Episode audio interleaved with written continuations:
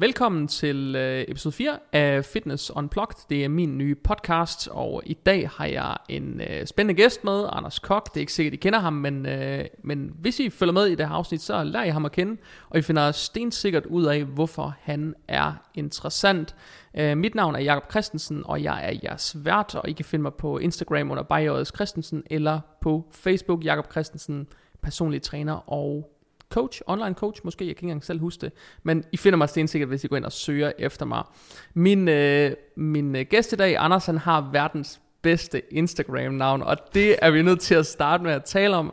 Anders, hvad er det nu, du hedder på Instagram? Jeg hedder Kokkefar. Kokkefar 96. Kokkefar 96.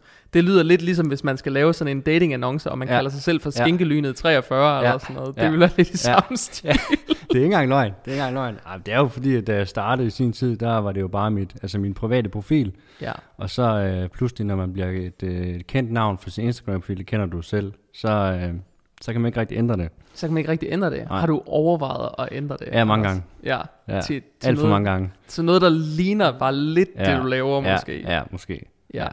Nå, Anders, øh, bortset fra din, jeg synes jo, din Instagram, det er sjovt. Jeg tænker på alt andet end en massør, hver gang jeg ser ja. det. Jeg tænker egentlig bare på sådan en eller anden random dude, eller et eller andet. Ja. Men det er super fint, og du har skabt i virkeligheden faktisk en super fed forretning, synes jeg.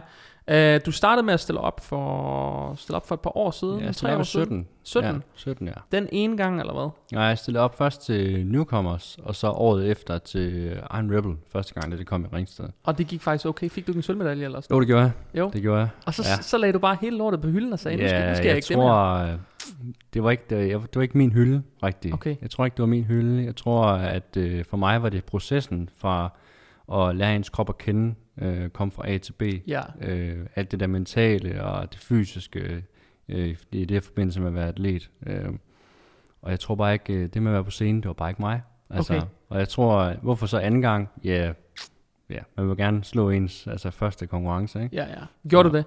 Ja, det synes jeg. Du var bedre? Det synes jeg. Ja, det synes jeg var bedre. Okay, fint. Jeg synes, jeg Hvor meget bedre? bedre? Rigtig meget bedre. Kan vi få nogle stats på? Hvor mange kilo bedre? Øh, 4 kilo bedre på et år.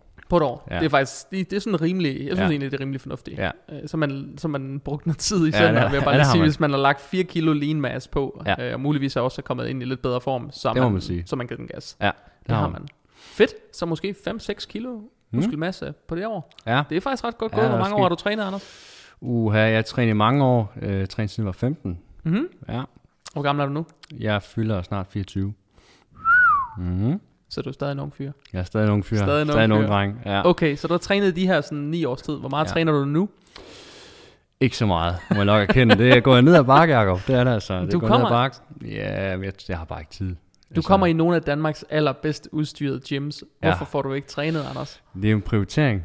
Altså for mig, der, der er det ikke så meget, jeg behøver ikke være kæmpe stor mere. Altså det skal bare, jeg skal bare nyde det, og hvis jeg, hvis jeg føler, at jeg har tid til at træne, så træner jeg, og hvis ikke, så, så træner jeg ikke, og min virksomhed vil altid komme i første række. Så hvor meget træner du nu? Hvor meget, hvor meget har du tid til at træne? Fordi jeg kender jo den der problemstilling. Ja, tre gange om ugen. Så tre gange om ugen, ja. så du træner et eller andet 60 split, og så er det det, du når? Eller ja, ja, det er det. Så kender du det samme problemstilling, jeg har haft, dengang jeg gik selvstændig. Der troede jeg også, at jeg skulle fortsætte med at stille op. Og ja. det betød, at jeg var ved at gå ned med stress hele tiden, ja. fordi at jeg kunne simpelthen ikke nå alle de der træningspas, og alle der fucking mad, og ja. alle de der sådan sindssyge idéer, jeg havde inde i hovedet, om at jeg skal bare klare det hele, ja. selvom jeg lige skal have hvad ved jeg, et eller andet sådan sindssygt antal klienter ved siden af, øh, og nogle vanvittige arbejdstider. Så for, er det et år siden, to år siden, du begyndte din massageforretning?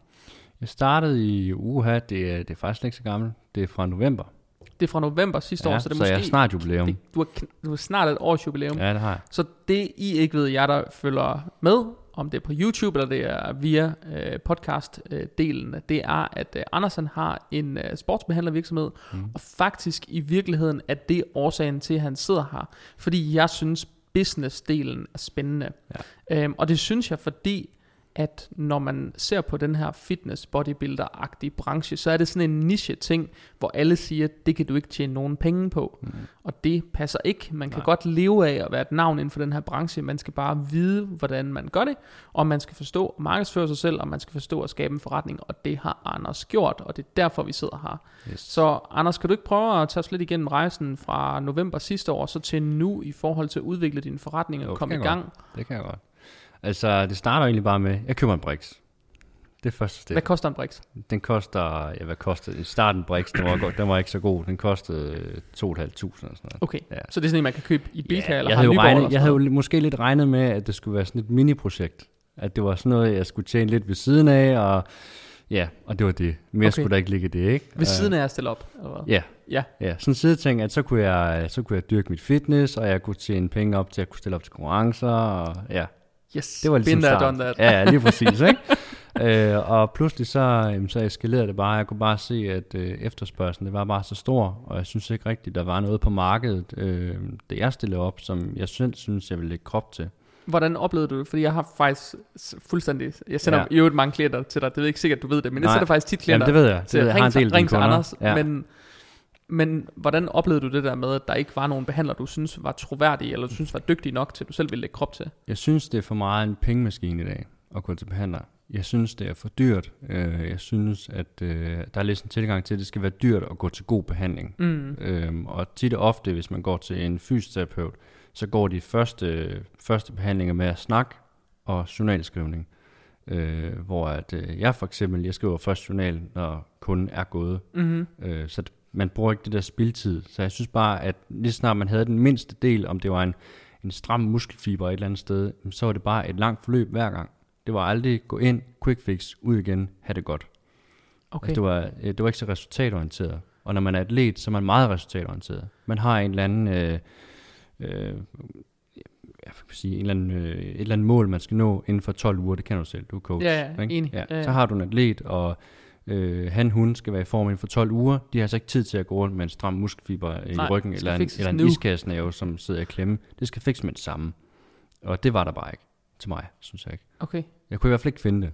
Så hvor startede du henne med det her massagebehandlingsaløj? Vi startede i Anytime Gym, og så slog jeg bare min Brix op, og så skrev jeg inde på Anytime Gyms øh, Facebook-side, hey, øh, jeg laver noget, øh, noget behandling, øh, kom ned og kig forbi, det koster 100 kroner. Okay, ja, det var Så jeg startede, jeg, jeg startede helt nede fra bunden, fordi jeg tænkte, ved du hvad, øh, du gør to ting. Enten så kan du sætte prisen efter det, som du synes, du er værd, og så øh, tager du chancen, og så kommer der måske mange, eller så kommer der ikke nogen. Jeg arbejder mig op for bunden, så jeg startede bare med at få øh, hvad kan man sige, respons på de behandlinger, jeg mm. lavede, og så brugte en positiv omtale til at bygge min forretning. Så jeg startede helt ned med 100 kroner, så hed det 150 kroner, og så gik der en måned, så hed det 250 kroner, og så gik der en måned mere, så hed det 300 kroner, og nu koster jeg 400 kroner. Okay, så 400 kroner for en time, eller for 40 minutter? Eller for det er 45 minutter, øh, men man kan sige, at man får egentlig en time, fordi der er også alt det om bagved i computeren. Øh, ja. Der er journalskrivning, der er til billeder af mine, af mine kunder. Jeg kan ikke øh, huske min kunde om en måned. Nej. Det kan ikke lade sig gøre. Så jeg er nødt til at skulle have et eller andet på kunden, som gør, at jeg kan huske dem. Øh, så er der også alt det udenom. Så er der skift lagen og sprit det hele af og alt sådan nogle ting. Så det, det, tager, en, det tager en time, så det er 400 timer, ikke? Ja, lige ja. præcis. Og Men det kan 45 jo, minutters aktiv behandling. Det er jo faktisk, altså nu har jeg godt nok haft min coaching forretning i fem år. Ja. Jeg har lige passeret fem års jubilæum. Ja. Men da jeg startede op, var det med fuldstændig samme tilgang. Ja. Jeg gik i virkeligheden bare ind og fuldstændig altså underbød alt, der var på markedet, ja. og gjorde det med regning, ja. hvor dengang var der bare rigtig meget, altså rigtig mange, der lavede kostprogrammer ja. sort, eller ja. træningsprogrammer sort, så fik ja. man lige en mobile pay, eller så fik man lige et ja. eller andet. Det var meget, meget, meget få, som kom og lavede hele lortet med regning, mm. og hvor alting det var med moms, og man betalte skat, og man drev en rigtig virksomhed. Rigtig meget, det var sådan noget lidt sort, så får man lige lidt her og der, eller vegne, og det er der mange, som i virkeligheden har øh, draget stor nytte af i princippet. Ja. Så dengang ja. lavede jeg det nummer, jeg kom ind, jeg tror jeg lavede sådan nogle forløb til 500 kroner eller ja. sådan noget, hvor de betalte 500 om måneden, og de fik sådan to Skype-kald, og jeg lavede alle deres programmer og rettede dem til hver uge og sådan noget. Jeg sad og arbejdede bare mig selv ihjel. Ja, rigtig dårlig timeløn. Sindssygt, altså ja. som i virkelig, når man har trukket moms og skat og alting fra, så er vi nede på en timeløn, der ligner sådan noget, det ved jeg ikke, 25 kroner eller 50 ja. kroner eller sådan noget fuldstændig åndssvagt. Ja. Og det er altså mig væk før skat. Mm. Ikke? Men hvis man ser på det på den anden side, så skalerede jeg det op på, på præcis samme måde faktisk. Mm. Hen over de første tre måneder og fire måneder fik jeg hævet prisen op til noget, der var nogenlunde fornuftigt. Og et halvt år senere, så var jeg ved at være der, hvor jeg gerne ville være prismæssigt. Ja. Øhm, og det tog, jeg mistede ikke kunder på det. Jeg mistede Nej. ikke en eneste kunde, så det var en fantastisk måde at komme i gang på. Altså, ja. det var det. Så derfra, hvor mange kunder startede du med at have, da du lagde det tilbud op? Mm, 20. 20, der kom 20 og sagde, at jeg vil give 100 kroner. Ja. Det gjorde okay. der. Det, gjorde der. det var faktisk meget. Jeg var faktisk lidt overvældet over, at der kom så mange. Jeg mhm. stod lørdag og søndag, og der kom 10 hver dag. Der stod 20 timer. Okay. Og hvad skete der så der? Hvor lang tid gik der, før du hævede prisen? Hvor øh, lang tid gik der, før du kom ud over rampen og lavede flere dage? Ja, hvor lang tid gik ugen? der? Jamen, jeg startede bare med to gange øh, lørdag og søndag, og, øh, fordi jeg også havde mit studie ved siden af, og øh, så, øh, så hed den 100 kroner, det hed den en hel måned faktisk. Altså, okay. jeg levede for 100 kroner i timen, øh, og stod 20 timer hver weekend og behandlede. Crazy. Ja, det er, det, er, det er lidt crazy. Så. Men det er stadig til dem, der ikke lige tænker over det, hvis man kommer og ikke, har nogen, ikke tjener nogen penge, bare ja. på SU eller et eller andet. Ja. Hvis det er 8.000, så kan det godt være, der skal, jeg ved ikke om der er der moms jeg synes på sådan noget, er der moms på sådan noget behandling? Ja. Det er. Okay, så der er ja. moms på, så du trækker ja. moms og skatter og sådan noget yes. fra. Så er der måske et studiejob, der giver dig et studiejob, du i godt kan lide. Ja. Og så har du alligevel et studiejob, der giver dig måske 6-6.500 om måneden før skat. Og det synes jeg var mange penge. Det kan jeg, jeg godt huske. Det var rigtig mange penge. det var rigtig mange penge. Det synes jeg jo ikke i dag. Men jeg dengang, der synes jeg, holdt op, og det var vildt, og tænkte folk gider at betale 100 kroner for mig. Altså det, det var da en kæmpe gave. Men øh, altså, det var også mange timer, ikke? Gå ja. for ikke ret mange penge. Jeg kan huske dengang, du gik i gang. Jeg kan huske din Instagram, den pludselig bare sprang i luften i den der ja. story-funktion. Ja. Med alle dem, der hele tiden har været til behandling ved dig. Ja. Det, var sådan, det var helt vildt, og du startede også med, du, havde, du har mange atleter, det tror jeg stadig, du har. Ja, det har jeg. Så startede du med at sponsorere nogle atleter og sige, dem giver gratis behandling, eller lavede du bare nogle mm, gode aftaler? Det eller gjorde jeg faktisk der? ikke. Øh, jeg havde den tilgang til det, at hvis folk skulle komme hos mig, så skulle de også øh, synes, det var godt. De skulle komme, fordi de synes, at det var, at det var godt, det jeg lavede et godt stykke arbejde, jeg kunne præstere. Øh, så det var faktisk først senere, at jeg begyndte at sponsorere Helene Christine. Hende har jeg næsten haft øh, ja, lige siden starten af. Ja, og, det kan jeg huske. Ja, og hende er der gået en pro ud af. Så ja, ja. Hun er en af de proer, jeg har lavet, så det, det er jeg meget stolt af. Øh, men hun var den første. Ja. Okay. Og, og der, mange... der gik et stykke tid. Der gik i hvert fald en tre måneder, hvor jeg selv byggede det op. Ikke? Hvor mange influencer eller sådan sponsorerede klienter har du? Lige nu? Ja. Jeg har øh, Helene Christine, og så har jeg lige fået Patrick Johnson, som også lige er blevet pro. Han er også lige blevet pro. Ja. Det er, han bliver sindssygt god. Ja, det gør han. Han, han bliver rigtig god. Han bliver god. rigtig god. Han, øh, det skal nok blive godt, og især sammen med Sebastian Alsø, så skal ja. det nok... Øh, de, de spiller rigtig godt sammen. Det tror jeg også. Øh, og så har jeg Frida Testrup, som også skal op her om to ja. uger i Rumænien. Øh, Ja, og det er faktisk det. Det er det, det er de ja, tre. det er de faktisk altså, de tre. Patrick, han, det er jo en sidenote. Dem, som ikke interesserer sig for dansk bodybuilding, de tænker, hvem fanden er Patrick Johnson? Ja, det er navnet. Prøv lige at slå ham op. Det er måske den største nære, der går rundt på gaderne ja. hjemme i Danmark. Han er så freaky og så stor. Ja. Og, og så er han bare et verdens største altså, smil på, hver gang ja. man ser ham. Og ja. han er bare sådan helt kridhvid til, når ja. han, er en, han virker som en nice guy. Altså, jeg er han, bare, han er atypisk. Han er pædagog og helt nede på jorden. Og, det er sjovt. Altså, virkelig, virkelig en rar mand, faktisk. Man skal, sjovt ja, man skal over hilse på ham, fordi han er slet ikke som han ser ud.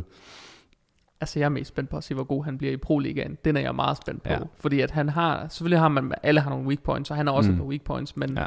kan han få det rettet til, så kan han blive monstergod. Helt vildt. Altså, crazy Helt vildt. god. Jeg tror, han er det bedste, jeg har set herhjemme. Ja, det er han også. Han er jo suverænt den største dansker ja. nok, der har konkurreret. Ja. Og nok ja. også, nu skal jeg lige passe på, hvad jeg siger, men jeg tror måske, han er den første er han den første bodybuilding pro i over 20 år, eller sådan det tror jeg. Helt sind... Jeg mener Helle Nielsen, jeg mener faktisk, hun blev pro i 90'erne, eller sådan et eller andet sindssygt. Ja. Altså, så det er, jeg tror sgu, det, det er 20 år eller mere, der er gået siden, der har været en bodybuilding pro i Danmark. Så det og jeg er en lille dreng dengang jo, det kan jeg slet ikke huske. Det, det er jo helt sindssygt, ja. men det var jeg også. Altså, det er jo sådan noget, jeg kun ved, fordi så man læst et eller andet på Wiki, ja. eller et eller andet, ikke også? Ja. Men, men det, men det er jo helt sindssygt. Altså, det er jo helt sindssygt at tænke på. Der var en gang for fem år siden, der var der ingen, der troede på, at det overhovedet kunne lade sig gøre, fordi ja. der havde vi det der DBFF, og så var det ligesom det. Og man ja. kunne ikke komme videre end det, andet end man skulle søge om noget hele tiden, eller spørge om lov, eller hvad ved jeg, men der var sgu ikke nogen pro-kort at hente. Så det var sindssygt. Så du har de tre, du sponsorerer? Jeg har de tre, ja. Jeg er i gang med, at jeg har en ambition om at skulle samle et uh, pro-team, mhm. faktisk. Mm. Og, eller i hvert fald uh, samle nogen. Det er ligesom Patrick, at jeg fik ham, uh, jeg tror, ja, noget der ligner 20 ude eller sådan noget. Og han blev pro. Øh, Helene fik jeg i lang tid, og hun blev også en pro. Frida fik jeg så, mens hun var pro. Men i hvert fald nogen, som er tæt på at blive pro, øh, eller er pro i forvejen. Mm-hmm. Så det har ambitionen. Og det tror jeg egentlig også er fint nok. Der er jo god ja. reklameværdi i dem. Jeg ved ikke, ja. det kommer også lidt an på, hvor gode de er til at markedsføre Ikke altid. Jeg tror altså. ikke altid, at reklam- Patrick er elendig til at reklamere. Hvis han lytter med nu, så må han... Øh, så må han lige, du må ja, lige steppe dit game ja, lidt op, Patrick. Ja, han er virkelig, øh, virkelig dårlig til det, men for mig er det også sådan en...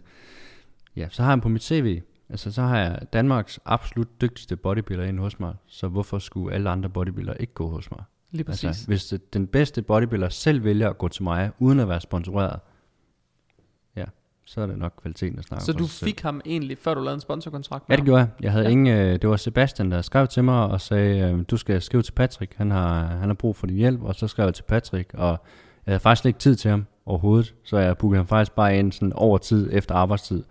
Og øh, ja, når I går ind og kigger på ham, så kan I se, hvordan han ser ud. Han kræver i hvert fald... Øh, jeg vil lige ved at sige, det er nærmest double sessions, fordi ja, han er så stor en krop. Og det er det. Altså, behandle hans lår, det tager en hel time. Altså, det er jo, han, er, han er så stor. Altså, det er, er man skal stor. se ham live. Ja, skal altså, man.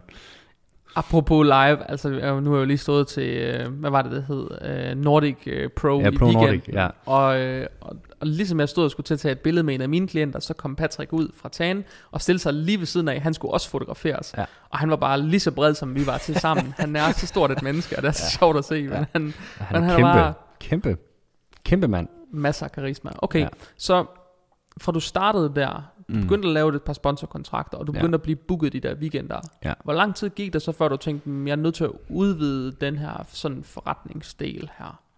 To måneder. To måneder? Ja. Da jeg lugtede lunden efter 6 uger, der kunne jeg se, at det her, det kunne godt risikere at blive ret stort. Okay. Og hvordan lugtede du det andet, end at du arbejdede dig selv? Jeg øh, kunne se, øh, jeg valgte at bygge min Instagram op og bruge den som en platform. Og øh, ligesom få atleterne til at dele det, hvis de synes, at kvaliteten var der efter. Og øh, det synes atleterne, og når de begynder at dele det på Instagram, så kunne jeg godt se, okay, det her, det kommer til at gå rigtig, rigtig stærkt ja. med at blive spredt. Så allerede der begyndte jeg at tænke ekstra behandlingsdage og øh, forhandle lidt med Charlotte nede fra Anytime Gym og sige, jeg skal altså bruge nogle flere dage i det her center og lukke jeres poseringslokale af, fordi at det her det kommer til at gå rigtig stærkt. Og det gjorde det også, det gik rigtig stærkt. Så efter så. to måneder, der var jeg oppe på, jamen jeg tror ikke, jeg fik mere end 250 kroner, men jeg var fuldt booket øh, fredag, lørdag, søndag. Okay, så en dag mere, og vi har altså lagt prisen op med 250 procent. Ja.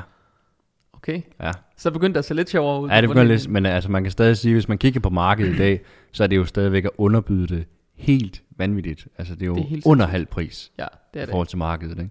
Så det var stadig billig behandling. Så dem, der havde kigget sådan udefra, det var kun dem på Facebook, der vidste, at jeg havde kostet 100 kroner. Da jeg kom på Instagram, jamen der kostede det lidt, lidt det mere, ikke? Ja, ja. ja. Men det er, stadig, det er stadig sindssygt, fordi det, og det kan godt være, at folk tænker, wow, så har han lige lavet tre fulde dage, fuldt ja. booket, 10, 10 patienter ad gangen, 250 kroner per styk. Ja. Det lyder som en god forretning. Ja. Der skal man bare lige huske, det er altså sindssygt tungt arbejde ja. at stå og behandle sådan en krop, der ja. bare er stiv og modbydelig ja. og rigid. Ja, det er hårdt arbejde. Det er hårdt arbejde. Det er fucking hårdt arbejde. Ja.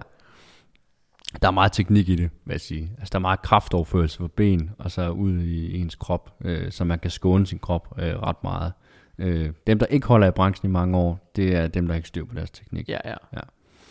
Så er ligesom dig jo, altså, eller andre, der træner i træningslokale. Øh, hvis de ikke styr på deres teknik, jamen, så holder de heller ikke mange år i branchen. Nej, det gør man ikke. Nej. Nå, det, ved jeg, det ved jeg ikke, om jeg har styr på, men øh, vi skal passe på med at love for meget. ja. men, øh, men, men, men, det er, men det er jo fuld, det er fuldstændig rigtig betragtning, og det er jo noget af det, som man generelt ser i øvrigt også i træningslokalet. Det er jo det en af årsagerne til, at du nok har mange skader, ja. udover at man jo, der er noget slid. Ja. Man slider jo på sig selv, når man går ja. i træningslokalet, så ja. er der jo også en problematik i øh, alt det her med, om man nu øh, om man nu træner med korrekt teknik, om man træner med korrekt udførsel, øh, hvad er det for nogle fejl, man render og laver hele tiden. Ja. Øh, jeg kan huske øh, jeg kan huske en gammel seminar, som jeg så en gang på YouTube, hvor, hvor øh, med Phil Heath, som, øh, som siger, at øh, if, øh, uh, if, if uh, noget med, at du ved, hvis øvelse gør mester, jeg kan ikke engang huske, hvad, hvad, hvad hedder det på engelsk, hvis øvelse gør mester, mm.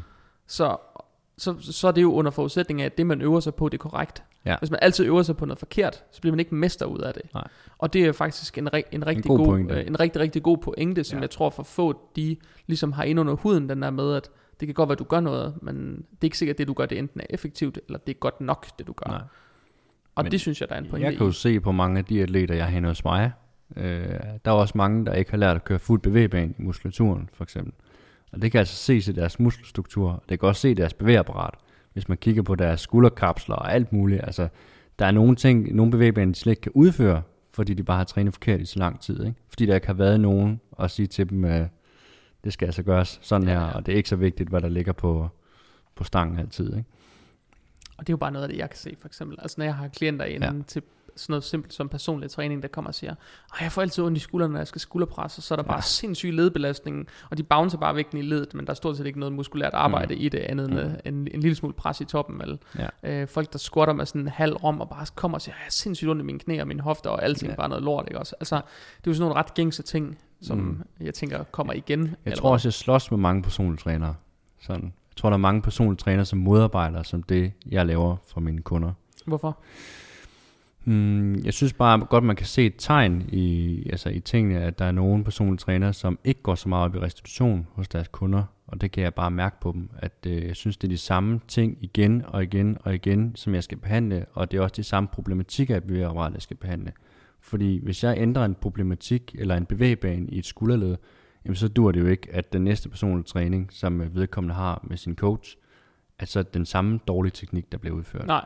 Så er vi tilbage igen til udgangspunktet. Måske helt tilbage til udgangspunktet, men vi er ikke nået ret langt frem. Nej, nej. Øh, og det kan godt være svært nogle gange at skulle forklare kunden, øh, sådan her skal det udføres, når der så er en anden over på den anden side, der siger, der siger noget andet. Der siger noget andet, ikke? Ja. ja. Og hvordan, hvordan takler du den del? For jeg tænker faktisk, at den del godt kunne være der, hvor du kommer mest i kambolage med folk. Nu skriver jeg jo aldrig til de personlige trænere. Nej. Øh, det er deres del. Og det er heller ikke øh, alle personlige trænere, der ikke kan finde ud af at arbejde. Der er rigtig mange dygtige personlige trænere. Øh, jeg tror bare, at jeg siger det bare, som det er. Og jeg siger bare, at det, det er et fact, og det, det er sådan, at det er, og det, ja, det er science-based. Og så kan du få de personlige træner til at sige lige, hvad der passer dig. Men mm-hmm. øh, Ja. Det er, altså, det er sådan her, det skal udføres. Opfordrer, opfordrer du? Vi skal lige have nulstillet kameraet. Det bliver det lige.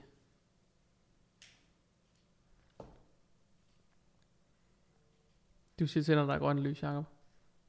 Vi kører. Det skal lige nulstilles af kameraet. Det skal ja. nulstilles hver 30. minut, så ellers så holder det op med at rulle. Øhm, indleder du aldrig, altså opfordrer du mig aldrig til at tage en eller anden dialog om det, eller, øh, eller et eller andet i den stil, fordi man kan sige, det kan også være, at man er helt vildt glad for, det kan være, at man synes, man bliver sygt motiveret af at gå ved en eller anden træner, og bare tænker, mm. det er mega fedt, hver gang jeg er inde og træne, men der er bare lige den her ene ting, eller en holdning til nogle ting, som betyder, at, at de bare bliver ved med at have nogle skavanker. Jeg opfordrer du dem ikke til at tage en dialog omkring det? Jo, jeg opfordrer dem til at tage en dialog omkring det. Problemet er, at der er mange, øh, nu kan jeg se, at du træner meget med dine klienter. Øh, men det er der mm. også mange, som ikke gør. Men nogle af dem, ja. Fordi, ja. fordi ja, hvis jeg måske har, det ved jeg ikke, lad os sige, jeg har mellem, jeg har måske mellem 50 og op til 60-65 aktive kunder ad gangen, ja. eller sådan eller aktive ja. klienter. Og jeg, jeg lægger vandret for at ja. nå alting. Ikke? Ja. Men jeg har måske PT i alt med et sted mellem 10 og 15 af dem. Okay, det er faktisk så, mindre, end jeg regner med. Så det er faktisk ja. relativt mange, som er, er alene online baseret. Og der kan man sige, der bliver man jo øh, i mit, altså fra min side af, øh, øh, af banen, der bliver man jo lidt sådan, man bliver lidt afhængig af, at når man sender dem et program, siger, at du skal lave x, y og z øvelser, du skal lave dem sådan og sådan, mm. så går man ud fra, så kan de så kan de bevæge sig, som de skal, og ja. de kan udføre øh, bevægelserne med en rigtig teknik, uden problemer. Ja men det ved man jo godt, at det ikke er tilfældet. Ja. Så der er jo en, der er sådan en gråzone i det her med at lave noget online coaching også, hvor man bliver meget afhængig af, at folk de kan finde ud af deres ting, mm. men det kan de ikke, og så er man nødt til at vejlede dem lidt efter bedste evne ja. derudfra. Måske et godt eksempel, Josefine, min kunde, hende fik du over hos dig, ja. eller jeg sendte hende din retning, for eksempel. Ikke? Hun, øh, hun fik et online forløb hos dig. Mm-hmm. Øh, hun blev specifikt bedt om at booke træningspas hos dig fordi at hun havde dårlig teknik. Jeg har haft øh, to persontræninger med øh, Josefine, og teknik, der var så mange ting over hofte og knælet, som bare ikke var i orden. Og jeg har ikke tid til at skulle lave persontræning, så er det bedre bare at uddelegere til nogen, som har styr på det, ja. også har styr på det. Øh, så der sagde jeg bare til hende, du er nødt til at booke altså persontræning hos din coach, ellers så kommer du ikke nogen vejen. Du kommer ikke videre. Nej. Og hun er altid blevet meget bedre. Ja, hun nået meget langt i dag. Det kan jeg se hendes træning. Jeg kan også se det på hendes restitution på, øh, på Brixen. Jeg kan også se det på hendes bevægeapparat. Hvad kan du se der for eksempel? Fordi, et, lad os prøve at tage sådan en som Josefine. Jeg tror, ja. hun, har hun gået ved mig måske 6-7 uger eller sådan noget? Ja, det passer meget godt. Knap 8 uger, tror jeg. Ja, vi, vi runder snart to måneder. Ja. Og jeg tror, det er sådan noget med, at hendes altså hendes styrke går op på ja. alting. Hun er begyndt at få lært at dødløft, hun er begyndt mm. at få lært at lave et rigtigt squat. Vi arbejder meget med hendes sådan bundplacering, bundposition ja. og åbne den i hofter, og ja. jeg tror, altså der er masser af øvelser. Hoften. Lad os holde fat i hoften. Første gang, at Josefine kommer ind til mig, så hun bliver med sin hoftebøjer. Hun har også bliver med sin glutes, hun bliver med sin iskærsnerve. Altså alle ting hen omkring hoften Alle de der ting med, at hvis man ikke åbner hoften op, så begynder knæene at arbejde sig indad, så får man problemer ned over knæene, man får stramme muskelfiber ned over knæene, helt femur så fuldstændig opspændt, og ja. begynder at stråle ned i benene, alle de der ting. Det har hun ikke i dag, for eksempel. Så nogle gange så tror jeg også, at man øh, som behandler måske skal øh, give fra sig, eller sådan øh, slippe nogle arbejdsopgaver. Fordi jeg kan se mange i industrien, som laver mange ting, altså mange, mange forskellige ting. Ja. Så man ser det lidt, øh, så laver de lidt PT, øh, så laver de lidt øh, et eller andet andet, og altså vælg et felt, som du er dygtig til, og så hold dig inden for det felt, og så uddelegere opgaverne i stedet for. Øh, det har jeg bedst erfaring med, fordi jeg har også personlig træning med nogle af mine kunder, ja. øh, i forbindelse med skader, eller øh, skader, eller lignende, ikke? Men, men jeg vil helst have, at hvis jeg kan sige god for en anden, som også kan udføre det arbejde, det, som laver det til daglig nem, fast. nemmere for dig. Ja, det, det, er nemmere, det er nemmere for mig, og det er faktisk også nemmere for kunden. Mm. Ja. Det der er det. Det er du fuldstændig ret i. Men sådan en som Josefine, jeg kan huske, noget af det første, hun kom og sagde til mig, der var måske gået, jeg tror efter, efter, en uge, efter en uges tid, eller sådan noget, for hun kom til mig første gang, ja. jeg tror faktisk, vi havde den første bentræning. Ja. Og der gik måske sådan to bentræninger, eller sådan et eller andet, så kom hun og sagde, wow, mine ben, de gør bare ondt, som ja. de aldrig har gjort ondt ja. før. Jeg kan mærke nogle ting i mine quads, det har jeg aldrig prøvet før. Og du ved, der var bare så mange ting, hvor det var sådan, det var sådan en stor aha-oplevelse for hende. Alene bare det der med at prøve at komme til at sidde behageligt i bunden af en squat, mm. uden at der er noget, der gør ondt, uden at man er ved at vælte, uden at alting bare føles som om det er galt. Ja. Det tror jeg var nyt for hende. Ja. Øhm, hvor, mange behandlinger har du haft på hende siden egentlig? Jeg har haft øh, fire, tror jeg, siden. Okay. Det, ja, efter du har overtaget. Og du kan mærke fremgang hver gang på hende? Ja, det kan jeg, hen over hendes øh, hofte. Okay, ja, så hvor meget arbejder I overhovedet med hofter nu? Ikke ret meget. Ikke ret meget? Nej, det er finjusteringer af forskellige ting. Øh, det kan være, nu har jeg haft hende så længe, så nu behøver jeg ikke, øh, for, ja, når kunden kommer ind til først, eller først til mig, jamen, så er det for scratch. Ja. Det er Josefine ikke længere, fordi hun er optimeret af hendes bevægeapparat, og hun har også styr på sine øh, træningsdele, og hun styr på sin kost. Så lige nu, der er det sådan nogle små optimeringer. Det ja. kan være en lille smule mere bevægelighed over skulderledet og drejefunktion over nakkeledet og sådan nogle ting. Men ikke så meget øh, med hoftebøjer og knæ, nej. Det er da fint. Hmm? Det er, det er perfekt. Fint. Det er resultatorienteret behandling. Det er godt. Ja. Så nu er du nået derop, hvor du, hvad tager du nu, 400 kroner i timen? 400 kroner i timen, 400 kroner i timen. Og nu er du ikke bare i Roskilde i Anytime Gym, nu er Nej. du i tre byer, i Odense og i Vejle. Yes. Så er du også fuldbooket der? Øh, Odense er det lidt mere stille, øh, også fordi jeg, ligger nogle, jeg begynder at lægge nogle kontor ind også øh, i Odense. Vejle er altid fuldbooket. Øh, Odense har jeg, ja, nogen vil kalde det fuldbooket, de er 8 på en dag. 8 på en dag? Ja, 8 okay. timer. Men det er også, altså en 8 timers arbejdsdag er det for de fleste mennesker en almindelig arbejdsdag. Ikke for mig. Nej, det kender jeg godt. det kender jeg godt. Altså, for mig er en arbejdsdag, den er færdig, når man er færdig. Ja, lige præcis. Ja. Så. ja. det, er præcis. det er lidt sådan, det er. Men, men det vil sige, 8 timer, og hvis man har det kombineret med lidt kontorarbejde og sådan noget, så, så går dagen også. Mm. Ikke også? Den jo. samme dag. Ja. Så nu laver du det fuld. Hvad laver du det fuld? Du laver det, du, du behandler fuldtid. fuldtid nu? Fuldtid, ja. Okay. Hvor mange timer om øh, ugen? I hvert fald 70 timer. I hvert fald 70 timer? Ja. Din længste arbejdsuge, hvor har de været hen? Øh, hvad tænker du på? Sådan, øh, timemæssigt? Timemæssigt? Ej, der har jeg været over 80, over 80 timer om ugen. Ikke? Over 80 timer om ugen? Ja. Så vi ligger faktisk lidt, når jeg har rigtig, rigtig mange arbejdstimer, så lander jeg også på de der sådan 70-80 timer om ugen. Ja. Og jeg vil bare lige sige til folk, det er ikke for sjov at Nej. arbejde så mange timer. Nej. Det er ikke, jeg kan se, at Andersen sidder en lille smule trætte øjne her, ja. og I sidder og skal optage en podcast ja. klokken 8 om aftenen, ja. eller hvad klokken nu er. Jeg var op siden klokken 5. Ja. Så det er, ja, men, men hvad, er, hvad er fremtiden? Nu er du, hvor meget er din forretning vokset, siden du havde den aller, aller første måned med 100 kroners behandlinger øh, to gange 10 timer? Det er vokset helt vildt. Altså nu har jeg jo, i princippet har jeg jo så mange, som jeg ikke, øh, jeg kan ikke gabe over. Altså flere, kan man sige. Så når der kommer nye ind, jamen, så er det bare længere venteliste, som det ser ud lige nu. Ikke? Så fra at starte med 20 kunder, aktivt systemet, så har mm. jeg 350 aktivt systemet. Ja, det er jo ret vildt. Det er rigtig det er mange. Med mange. Ja, det er rigtig mange. Øh, så der, der er fart på. Der, der er, er rigtig fart på. på, ja. Okay. Og hvad, hvad er næste step sådan for dig forretningsmæssigt? Fordi nu arbejder du lige så mange timer, som jeg gør. Mm. Øh, eller jeg også arbejder jeg lige så mange timer, som du gør. Ja. Jeg kan godt se, at mit, altså man når en eller anden knap kapacitet på et eller andet tidspunkt, ja. så kan man simpelthen ikke, man kan ikke blive ved med at løbe dobbelt så stærkt, eller blive ved Nej. med at lave dobbelt så meget. Så hvad er næste step Nej, for dig? Jeg kan ikke arbejde mere, kan man Nej. sige. Uh, men altså, man kan tro, at mit, øh, altså, det vil gå imod mine principper at hæve prisen meget mere, mm. fordi det vil jo være næste step. Øh, ja. Når man er så efterspurgt, jamen, så skal man også øh, begynde at hæve prisen, for måske at rydde lidt ud i den venteliste, der nu er. Ikke? Øh, men det er bare imod mine principper, fordi da jeg startede, der havde den tilgang til det, at god behandling, det behøver ikke at være dyrt. Nej. Og jeg har også rigtig mange på SU. Jeg har haft nogle øh, atleter, der stiller op på SU, som kommer hos mig to gange om måneden. Det er 800 kroner om måneden. Hvis jeg kan få en atlet til at prioritere 800 kroner om måneden i deres SU, det synes jeg er flot. Det er mange fredagsbejere, man ja. ikke får i hvert fald. Ja, det er, det er rigtig mange fredagsbejere. Ja, det kan man få meget øl for. Det kan man.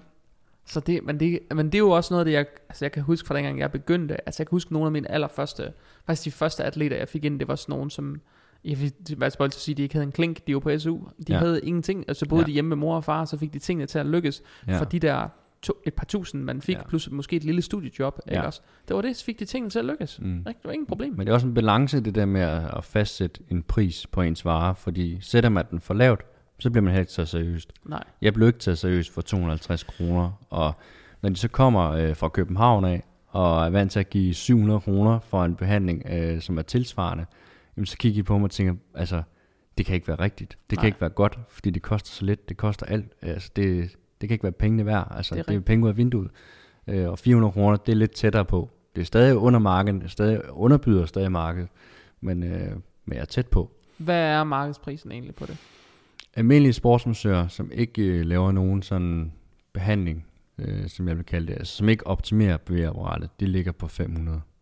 Okay. Jeg ligger på 400. Du ligger på 400, okay.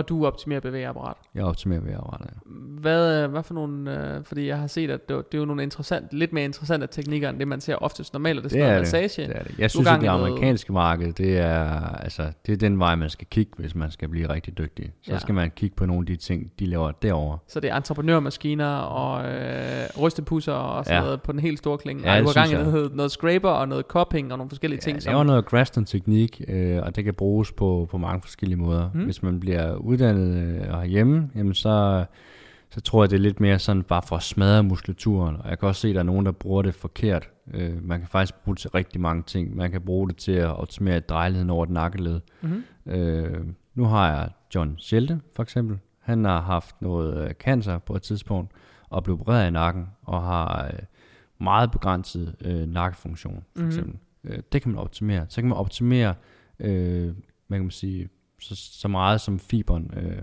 altså, tillader. Ja, tillader, ja. ja.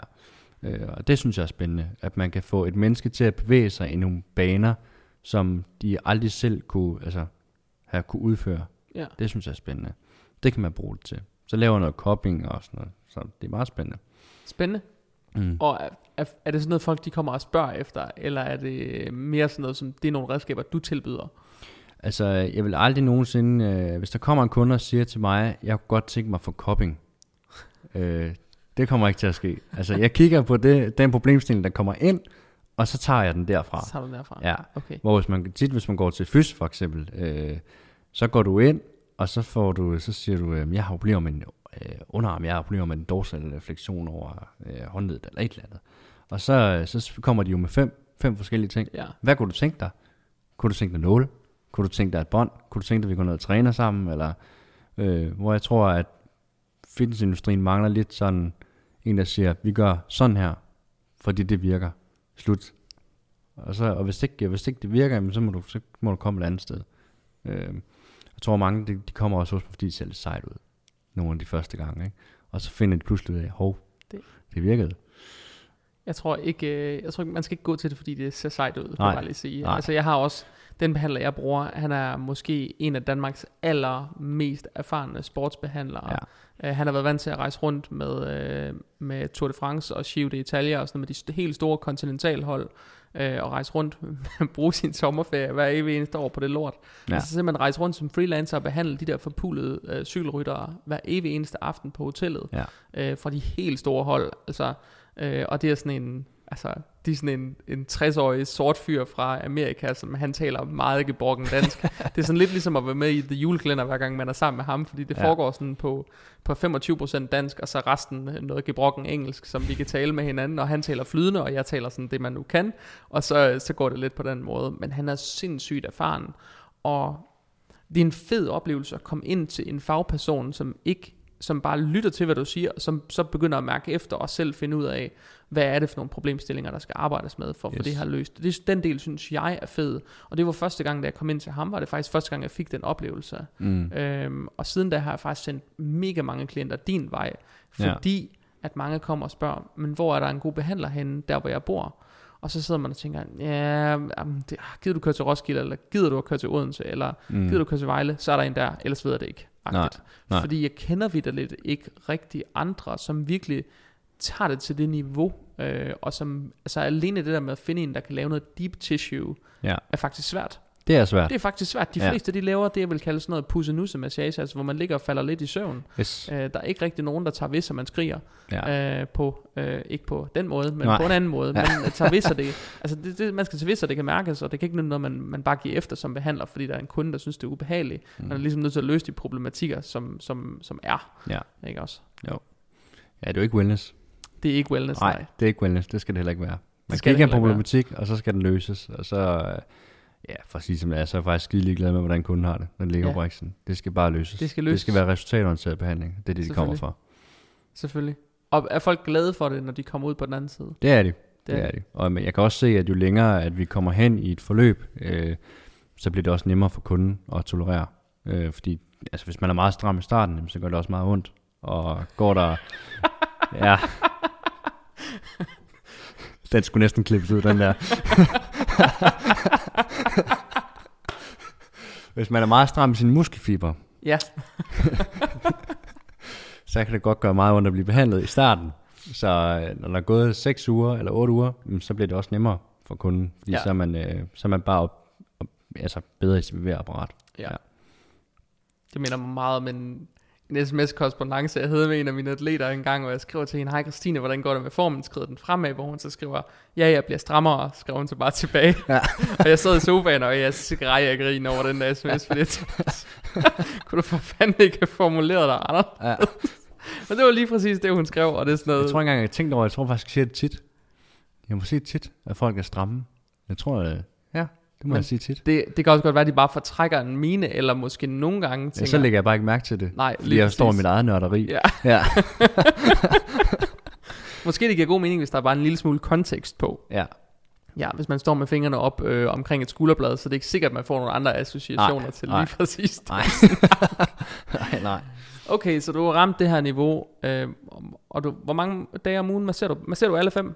Øh, seks dage om ugen. Seks dage om ugen? Ja. Okay, så du har vildt ikke noget at give af nej. nogen steder? Nej. Er det meningen, du skulle med at arbejde 80 timer om ugen resten af dit liv? Jeg skal i hvert fald arbejde meget. Ja. Jeg er en arbejdshest. Jeg kan godt lide at arbejde meget. Det kan jeg godt. Øh, hvis jeg kommer ned på 50 timer, så synes jeg, jeg er for meget fri.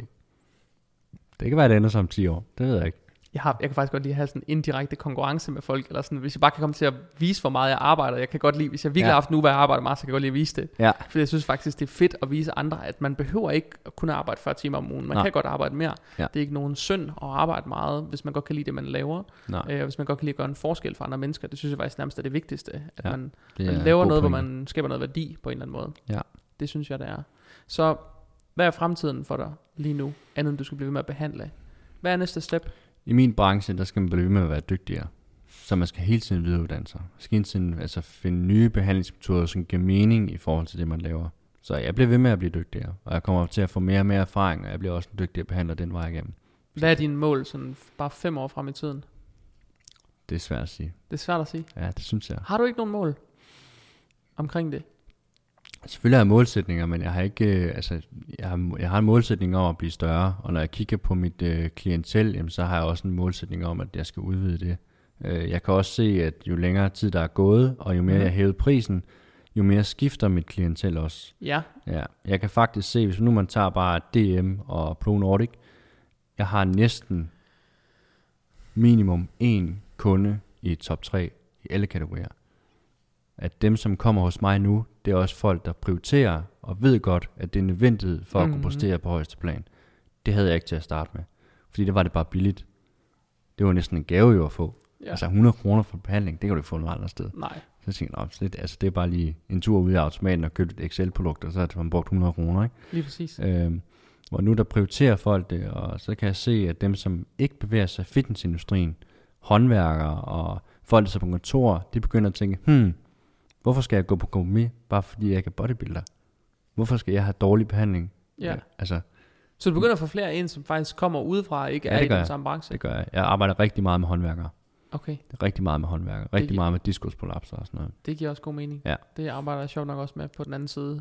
Bare at folk kommer med diskusprolapser og siger, jeg kan hverken squat eller dødløft eller lave noget som helst, for jeg har øh, syv diskusprolapser herom ja. et eller andet sted, eller sådan ikke syv måske, ja. men måske tre eller fire, eller sådan noget, hvor man, man bare tænker, fuck man, og du er 30 eller et eller andet, og dit ja. liv det er bare gået i stå nærmest, ja. ikke? Ja. Altså, det er tidligt, altså det er ikke håndværker, der er 40. Nej. De kan også godt være 20. Det er sindssygt. De kan også godt være 60. Altså det er meget forskelligt. Så har du nogle ambitioner om sådan at åbne klinikker, eller gøre et eller andet? Jeg kommer altså, til at åbne et klinik, ja. Altså, det gør jeg ryk dig en lille smule for det der, jeg ved derhjemme, du behandler, må jeg godt sige det, du behandler derhjemme ja. ved dig selv ja. i Odense, fordi ja, du ikke har nogen andre steder. Ja, altså jeg havde et sted nede i uh, Back to Basic hos uh, Claus Ledergaard, hvor jeg stod.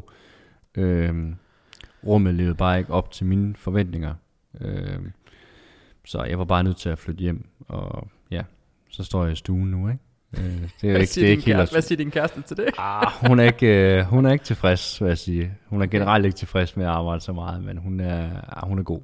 Hun er, rigtig god. god. Ja. Hun tager det pænt. Hun styrer alt, altså hvad der skal ske hjemme og sådan Jeg rører ikke en finger derhjemme. Så jeg tror ikke, jeg kan få en større støtte, end den jeg har i Julie. Ah, det er også perfekt. Ja, det er perfekt. Hun er, hun er guld værd. Jeg kunne aldrig arbejde så mange timer, som jeg gør i dag, hvis ikke jeg havde Julie. Det er altså ikke jeg vil bare lige sige, det er måske ikke alles kærester, der havde taget, taget godt imod den der med, at man arbejder med mere eller mindre afklædte mennesker på den måde. Nej, det er det ikke. og slet ikke derhjemme. Nej, for mig er det jo, altså, om, om man sidder og sælger forsikring over telefon, eller man behandler en krop, det er det samme for mig. Det er professionelt arbejde, det kender ja, du selv jo. Lige præcis. Altså jeg vil sige det sådan, jeg har også, altså øh, derhjemme har vi også en gang imellem, man snakker om, at oh, alle de der nøgne kroppe, og du, får også, du skal også se så mange billeder. Og når ja, I er formbilleder, til, ja. Får formbilleder hele tiden, ikke også? Ja. Eller bare når man er afsted til stævne, ikke også? Der bare, jo. altså der er bryster, bryster og tissekoner alle steder, ja. og tissemænd ja. alle steder, ja. ikke også? Eller måske en lille Superman sok på, eller ja. noget. Helt seriøst, der er så mange ja. bare røvballer, når man er afsted til det der, man bare tænker, kan jeg ikke få lov til bare at stikke mit hoved ned i et hul, eller et eller andet, fordi man kan ikke holde det ud, vel? Men hvor det bare sådan, jamen, hvad siger man, hvad, hvad, du, hvad ville du gøre, hvis jeg for eksempel havde været sådan, hvis jeg for eksempel havde været gynekolog, eller tandlæge, eller et eller andet. Præcis. Så man også hele tiden stået og været meget tæt på andre mennesker, og i virkeligheden kigget på nogle ting, om bare, hvor normalt, hvor almindelige mennesker måske ikke sådan ville bruge deres tid på. Virkelig er man bare en nørd, ikke? En nørd inden for et felt, og mere, mere er der egentlig ikke det. Nej, og man får jo sådan et, man får sådan et, en, et mærkeligt, sådan lidt afstumpet forhold til krop på en eller anden måde. Altså, ja, det gør man man. hele tiden arbejder med krop, så tænker man ikke over, ja. altså pludselig er en, der lige er, er bare et eller andet sted, eller ja. hvor man lige kan se, øh, hvad ved jeg, altså det, altså, det Man skal det ikke være sart. Altså hvis man har været backstage til en fitnesskonkurrence, ja. og man ved, når der står 200 nøgne mennesker samlet et sted, så er det bare lidt sådan der. Ja. Det er lidt ligesom at være sådan en brun nudistlejr. Eller ja, det er ikke engang løgn. Det er, ikke engang Det, er ikke, det er ikke meget sgu forkert, faktisk. Nej, folk de står bare med armene ud til siden, og så står de bare og smiler imens, at de bliver malet et eller andet sted, og så man skal, uanset hvor man kigger hen, så er det bare det samme. Ja. Ikke? Altså, så, når man har prøvet det der nogle gange, så, så tænker man måske ikke over det. Men det er ikke alle udenfor, der synes, det er fedt, mm. faktisk. Nej. Det er det ikke. Nu har jeg ikke, altså Julie, hun bevæger sig jo ikke i fitnessindustrien. Hun Nej. træner bare for sjov. Så hun kender ikke uh, rigtigt til miljøet, vel? Men uh, hun accepterer det. Altså, jeg har aldrig skulle slås med Julie om sådan nogle ting. Aldrig. Og jeg kommer heller ikke til det. Nej. Har du, har du bevidst valgt en kæreste, der var uden for fitnessindustrien? Ja, det har jeg. Det har jeg faktisk også. Ja. Det er sådan en sjov ting. Ja. Og hvor, hvor, hvor, hvor, hvad er din begrundelse? Ja, det ved jeg ikke. Jeg tror bare, øh, jeg kan godt tænke mig sådan, at det ikke bliver så øh, sort-hvid. Nu har jeg jo selv været lidt, det har du også. Du ved godt, at det, øh, man tænker ikke længere end til det næste måltid. Nej. Og sådan en tror jeg ikke, sådan en. Ja, tør jeg, altså, skal jeg ikke leve med. Jeg vil godt sådan se biografen og tage ud og spise, og det skal ikke være så... Der er nogle af de, der er gode til det, men der er godt nok også mange, der, der er dårligt til ja, det. der er rigtig dårligt til det, ikke? Og altså lige at løsne livremmen lidt, ikke? Ja. Øh, det, det tror jeg ikke, jeg kan leve med. Nej, det kan jeg heller ikke. Altså, jeg, jeg har det jo på samme måde. Jeg vil gerne have et almindeligt liv ved siden af. Præcis. Øhm, når jeg måske har... Hvis man arbejder med klienter 8, 10 timer, 12 timer nogle gange på en dag, ja. så har man lyst til, at der skal ske noget andet, ja. når man ligesom lukker døren til arbejdslokalet, og bevæger sig ind i sit private liv. Ja. Og så vil man bare gerne have en samtale om noget andet end diætprogrammer og træningsplaner og den næste konkurrence eller et eller andet, og jeg har ikke lyst til at have et liv, hvor man skal have sådan altså et helt afstumpet forhold til mad hele vejen rundt. Der må godt bare være altså nogen, der kommer og siger, vil du, nu skal du høre, hvad jeg har lavet på arbejdet i dag, eller et eller andet, hvor det hele ikke handler om at træne. Ja. Og det kan jeg bare mærke, at det har været, det har været et sindssygt godt valg for mig, for eksempel, mm. at gå udenom den der industri, fordi det er bare, altså man kan også, man kan også være så meget i det, man jo. faktisk bliver lidt kvalt i det. Ja, man altså, lever i den jo. Det gør man. man. er i den hele tiden. Ja, når jeg har folk på Brixen, så er det også det, vi snakker om. Lige præcis. Deres næste fordi det, der, det er det, der er vigtigt for mine kunder, og det er også det, der er vigtigt for mig, fordi jeg interesserer mig i deres proces. Ikke? De har en målsætning, og den målsætning, den skal jeg jo være en del af. Øh, og når jeg kommer hjem, så gider jeg ikke at snakke om flere øh, bikinier, eller shorts, eller trusser. Altså, der vil jeg bare gerne øh, altså, være sammen med, med Julie, ikke? Så jeg tror bare, det, man bliver kvalt i det, altså hvis man ikke sådan ligger det på afstand. Ja. Og jeg tror, hvis man har en kæreste, der stiller op, som ikke er god til at ja, løsne bæltet lidt, så, så tror jeg, man bliver kvalt i det. det når man i forvejen har et erhverv, som beskæftiger sig meget som med beskæftiger sig så meget med det. Altså, fordi ja. jeg kan jo mærke, det går jo også det går ikke bare ud over min mentale energi til at træne, fordi det gør det. Mm. En hel dags personlig træning, så man ikke selv har lyst til at gå ind og træne, hvis man har det, så man simpelthen ikke været nok på med sine klienter. Det er bare min holdning. Altså, der går så meget mental energi ind i en personlig træning, så man har haft, hvad ved jeg, 4, 5, 6, 7 stykker af dem. Så min, så min hjerne nået til bristepunkt, så kan den nærmest ikke mere. Mm. Altså, så har jeg ikke lyst til at bevæge mig ind for selv at træne, så vil jeg bare gerne hjem, så kan jeg komme en dag, hvor jeg er sådan, hvor jeg givet op til at være der i princippet. Præcis. Ikke? Ja. Og, jeg, og jeg tror, der er nogle af de ting, som folk de lidt misser, øh, hvor alle har det sådan, jeg kan jo se, alle de skal nærmest være et par i den industri der, hvor der sådan, det, skal, det, skal, det er jeg ikke brug for. Nej. Altså. Der er nogen, der får det til at fungere jo. Altså, hvis man har, altså jeg, kan godt, jeg kan godt lidt se det, at man har noget, man deles om, som man begge to går op i. Det kan jeg sagtens se. Det skal bare ikke være mig. Nej. Det kender jeg godt. Ja. Okay, cool. Jamen, øh, Anders, nu har vi talt en masse om din forretning, og øh, du ved ikke selv, hvad din målsætning er for de næste fem år, men jeg kan godt regne ud, at øh, der er sket lidt, øh, siden du startede, ja. og det synes jeg er mega nice, og jeg ved, at jeg sender mange af din retning. Så tænker jeg egentlig lidt, vi har fået lidt spørgsmål i forhold til sådan noget øh, behandlershow. Jeg har lagt op, så man kunne stille nogle spørgsmål. Du har også lagt op, så man kunne stille nogle ja. spørgsmål. Er der nogle er der nogle sådan behandlingstekniske spørgsmål, du virkelig gerne vil rundt om, som giver god mening at snakke om? Eller er det hele bare sådan noget, jeg har ondt i ryggen, og hvordan kommer jeg ud af det, agtigt? Skal jeg prøve at kigge en gang. Hos mig er det, tror jeg. Jeg synes, jeg grovsorterer meget i det. Øh, skal jeg prøve at se en gang. Jeg burde være så god til Instagram, ikke? Hvor er det, jeg ser det hen, Jacob? Altså, jeg har jo... Øh, jeg har screenshottet alle mine, for at være sikker ja. på, at jeg havde dem i stedet. Man får et forhold til sine kunder, så når der først bliver stået sådan en spørgerunde op, så, øh, så går det jo de bare. fuldstændig amok. Øh, nej, jeg synes ikke, jeg fik så mange, sådan, der var vigtigt teknisk og, altså, at snakke om rigtigt, nej. fordi hvis man har noget at spørge om, og man har en problematik, så synes jeg bare, at man skal komme ind og besøge mig, så tager vi snakken der. Jeg går meget op i, at mine kunder, de ved, hvad der bliver lavet, og at de er sat ind i tingene. Øh, jeg faktisk uddanner mine kunder lidt. Mm. Det kan man godt sige. Det gør du også. Du giver ja, jo også noget viden fra dig, som de kan putte ned i deres værktøjskasse. Man kan sige, jeg lærer ikke dem at behandle, men øh, jeg lærer dem om, hvad er det, vi laver, og hvorfor laver vi det, mm. og, øh, og hvor skal vi hen, og hvordan ja. kommer vi derhen. Jeg har egentlig sådan en, jeg har sådan en, jeg tror, skal, skal der noget sættes kamera igen? Jeg tager lige endnu en nulstilling. Fuck det, så er der gået en time. Jeg har sådan en ting, at hvis jeg har nogen ind til en personlig træning, så vil jeg rigtig gerne, at de lærer noget. Hvis bare kan lære én ting, hver gang de er der, ja. så har jeg ligesom lykkes med noget den dag. Mm. Og det samme, hvis jeg har en samtale med nogen, så har jeg også behov for, at jeg skal enten motivere dem, eller lære dem, eller give dem et eller andet nyt input, så de får noget ny indsigt i deres situation, og bliver sådan en lille smule klogere på deres proces, fordi det får de meget mere ud af. På den anden side, den dag de er færdige med mig, så har de en hel masse øh, værktøjer i værktøjskassen, de stadigvæk kan kigge tilbage på. Og det synes jeg faktisk er langt vigtigere, end når man bare har sagt, du skal op i mad, nu skal du ned i mad, nu skal du træne noget mere, og nu skal du træne noget mindre. Der er så langt flere nuancer derimellem, øh, hvis man gerne vil være rigtig, rigtig dygtig til noget af det her. Ja, det er det. Det er der. Jeg har faktisk en, der spørger om sådan noget med pressure boots, altså du kender godt de der... Øh, Ja, alle køber, recovery boots. Recovery boots. Alle køber ja. de der 8-9.000 kroner dyre støvler, og så ligger de med dem hjemme i sofaen. Hvad er din holdning til dem?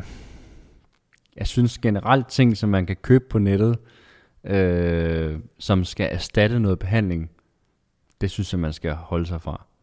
Altså en, sådan en, de der altså sådan en muscle gun for eksempel, den er ja. mange behandlere, der også bruger. Jeg bruger det selv også. Ja. Men som altså dagligdags brug, jo, det kan da godt være meget rart lige at få løsnet lårbassen op, men det erstatter altså ikke en manuel behandling. Der er ikke noget, der kan erstatte den type behandling. Nej. Øh, jo, recovery boots er sikkert fint. Øh, jeg har selv prøvet det, og det er da rart, men det får dig ikke til at præstere altså sønderligt bedre. Sønderligt bedre, nej. nej. Det er stadigvæk en, en overfladebehandling. Så det Ingen. synes jeg, det er mange penge at bruge 10.000 kroner på et par synes, støvler, ikke? Synes, det kunne få mange, uh, prøv at, ja, hvad er 10.000 divideret 400? Det er mange behandlinger. Det er det. Ja. Altså hver gang, hver gang jeg hører noget om de der boots der, så jeg har nogen, der har brugt dem, fordi de har haft nogle specielle problematikker med altså, underlig væskeudsving og sådan noget, hvor de synes, at det er helt vildt nice, eller et eller andet. Ja. Øhm, og man bare tænker, okay, men hvis du har noget sygdomsrelateret, der betyder, at det gør en kæmpe stor forskel for dig, fordi mm. du har altså væskeudsving, som ikke kan forklares med din ernæring, eller med dit væskeindtag, eller et eller andet, eller mm. din, altså, den bevægelse, du har lavet i løbet af ugen, øhm, så kan jeg godt se, at det kan give mening. Jeg kan ikke se, at det kan give mening, at folk siger, åh, jeg, åh, jeg trænger til at, jeg trænger til at restituere bedre, jeg har altid ømme ben. Jeg køber lige for 10.000 kroner øh, luftstøvler, og så ligger vi her hjemme på sofaen og hygger ja. os. Måske er der nogle andre faktorer, man lige skulle ændre først, inden man nåede dertil. Ikke? Det er en dyr regning at betale, fordi man ikke har styr på sine ting. Så vil jeg sige det. Men faktisk apropos sådan en, øh, jeg kalder den sådan en massagegun, jeg ved ikke, hvad ja. de sådan rigtig hedder dem der. Nej, muscle gun kalder, jeg, kalder jeg dem jo. Det hedder de i USA. Det hedder de i USA. Ja. Jeg havde faktisk overvejet at købe en, fordi jeg synes, nogle gange så kan det godt være sådan, altså, så skal man lige til at lave noget squat, eller et eller andet, ting, ah, jeg har fandme stive hofter i dag, eller ja. du ved sådan, godt man lige vil have løsnet op i en hoftebøj, eller et eller andet, vil, vil det give det, mening at købe det, sådan en? Det er et godt værktøj. Det er et godt værktøj, men de er også dyre. Kvalitet koster jo, ja, så ja. man skal et stykke op i pris, og der kan man bare få mange behandlinger. Øh, som, som kan holde meget længe. Altså, så det er et ret værktøj, men det er ikke et, det er ikke et værktøj, jeg vil smide sindssygt mange penge efter. Nej, og det er jo sådan, det er jo også lidt den der med, du ved, kan man selv finde ud af at betjene det? Nu siger du selv, det, hvis man, det man selv gør, er aldrig det samme som en manuel behandling fra nej, en anden. Nej. Fordi man vil aldrig lægge det samme tryk på. Nej. Øh, det vil man ikke. Nej, altså, jeg, nej, ja, det, ja, jo, sådan kan du godt sige det. Altså man vil være lidt sødere ved sig selv, men jeg tror ikke, det er så meget det. Det er også i forhold til at vide, hvor, altså, hvor udspringer musklen, ja. hvor hæfter den henne. Det er lidt det, der er interessant. Fordi øh, altså folk betaler ikke mig 400 kroner for at stå med en gun og Nej. køre hen over kroppen. Fordi det kan de bare få deres kæreste eller en eller anden. Det kan selv gøre. Ja, det afhænger lidt af, at man skal have en viden om, hvor hæfter udspringer musklerne henne. Og bruge den måske, jeg bruger den meget som trigger point. Ja, der kan den, der kan den være god. Men det, det, kræver, det kræver lidt, at man ved, hvor man skal arbejde henne. Lige der skal man være professionel.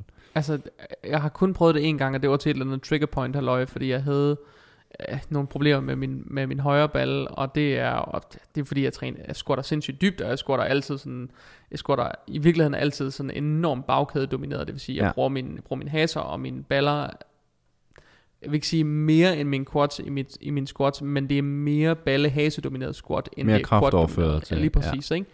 Så, så jeg har altid sådan nogle sindssygt spændte baller, eller sindssygt spændte haser af. Der er altid et eller andet trigger point, der bare betyder, at lige pludselig så trækker det bare et eller andet sted, ikke? hvor man jo. tænker, for helvede nu igen, ikke også? Ja. Men altså, det, jeg har prøvet det der en gang, hvor jeg tænkte, fuck, det var effektivt, og bare, han stod bare og kørte med den der pistol op i det der område, så, så gik det over. Ja. Ikke? Men det er også effektivt. Men det, det skal, det. den skal betjenes af en professionel. Okay. Hvad hører du ellers? Hvad får du ellers ind af sådan sådan mærkelige ting, folk de har prøvet, eller folk de er blevet udsat for på den konto? Jamen, de er blevet udsat for alt muligt. Altså, det er jo alt muligt forskelligt. Det kan også være øh, tit og ofte, at det behandler, der lover ting, som de ikke kan holde. Altså en ganske almindelig øh, massør eller et eller andet, der lover, at de kan fjerne diskusprolaps for eksempel. Det kan ikke lade sig gøre. Det kan man ikke. Nej, man kan leve med den og man kan ændre øh, ens bevægemønster, så man kan leve med den. Man kan løsne op fra de fibre, der ligger omkring diskusprolapsen, så man er optimeret bevægeapparatet i det område og sådan nogle ting. Det kan man gøre, men man kan ikke fjerne diskusprolaps. Altså Nej. sådan nogle ting. Øh, tit og ofte sådan, de lover øh, deres kunder noget, som de ikke kan holde, ja. for at holde på dem, for at tjene penge. Okay ærgerligt nej, men det, men det, det oplever jeg tit. Det, det er nok lidt sådan, det er. Sådan er fitnessindustrien nok. Eller at du skal komme hos mig 10 gange med det her problem, fordi ellers så bliver du ikke rask, så, så at sige. Rask. Ja. Nej. Som i virkeligheden kan løses på en behandling. Okay. Pengemaskine. Det er også sådan lidt...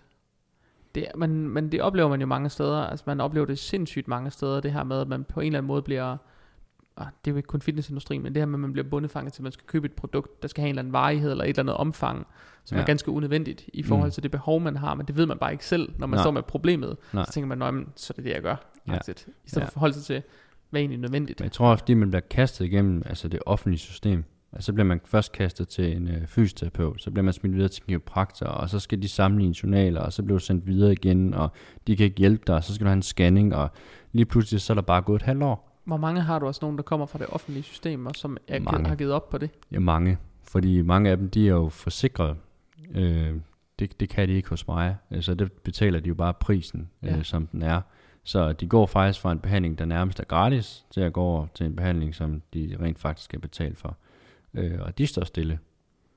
Der sker ikke mere. Altså, der, det er ligesom om, der ikke er, der er ikke nogen struktur i forløbet, eller der er ikke, der er ikke den der tæthed med kunden, vil jeg nærmest sige, fordi jeg går meget op i mine kunder, jeg bruger meget tid på mine kunder, og den tid, den er der bare ikke i det offentlige.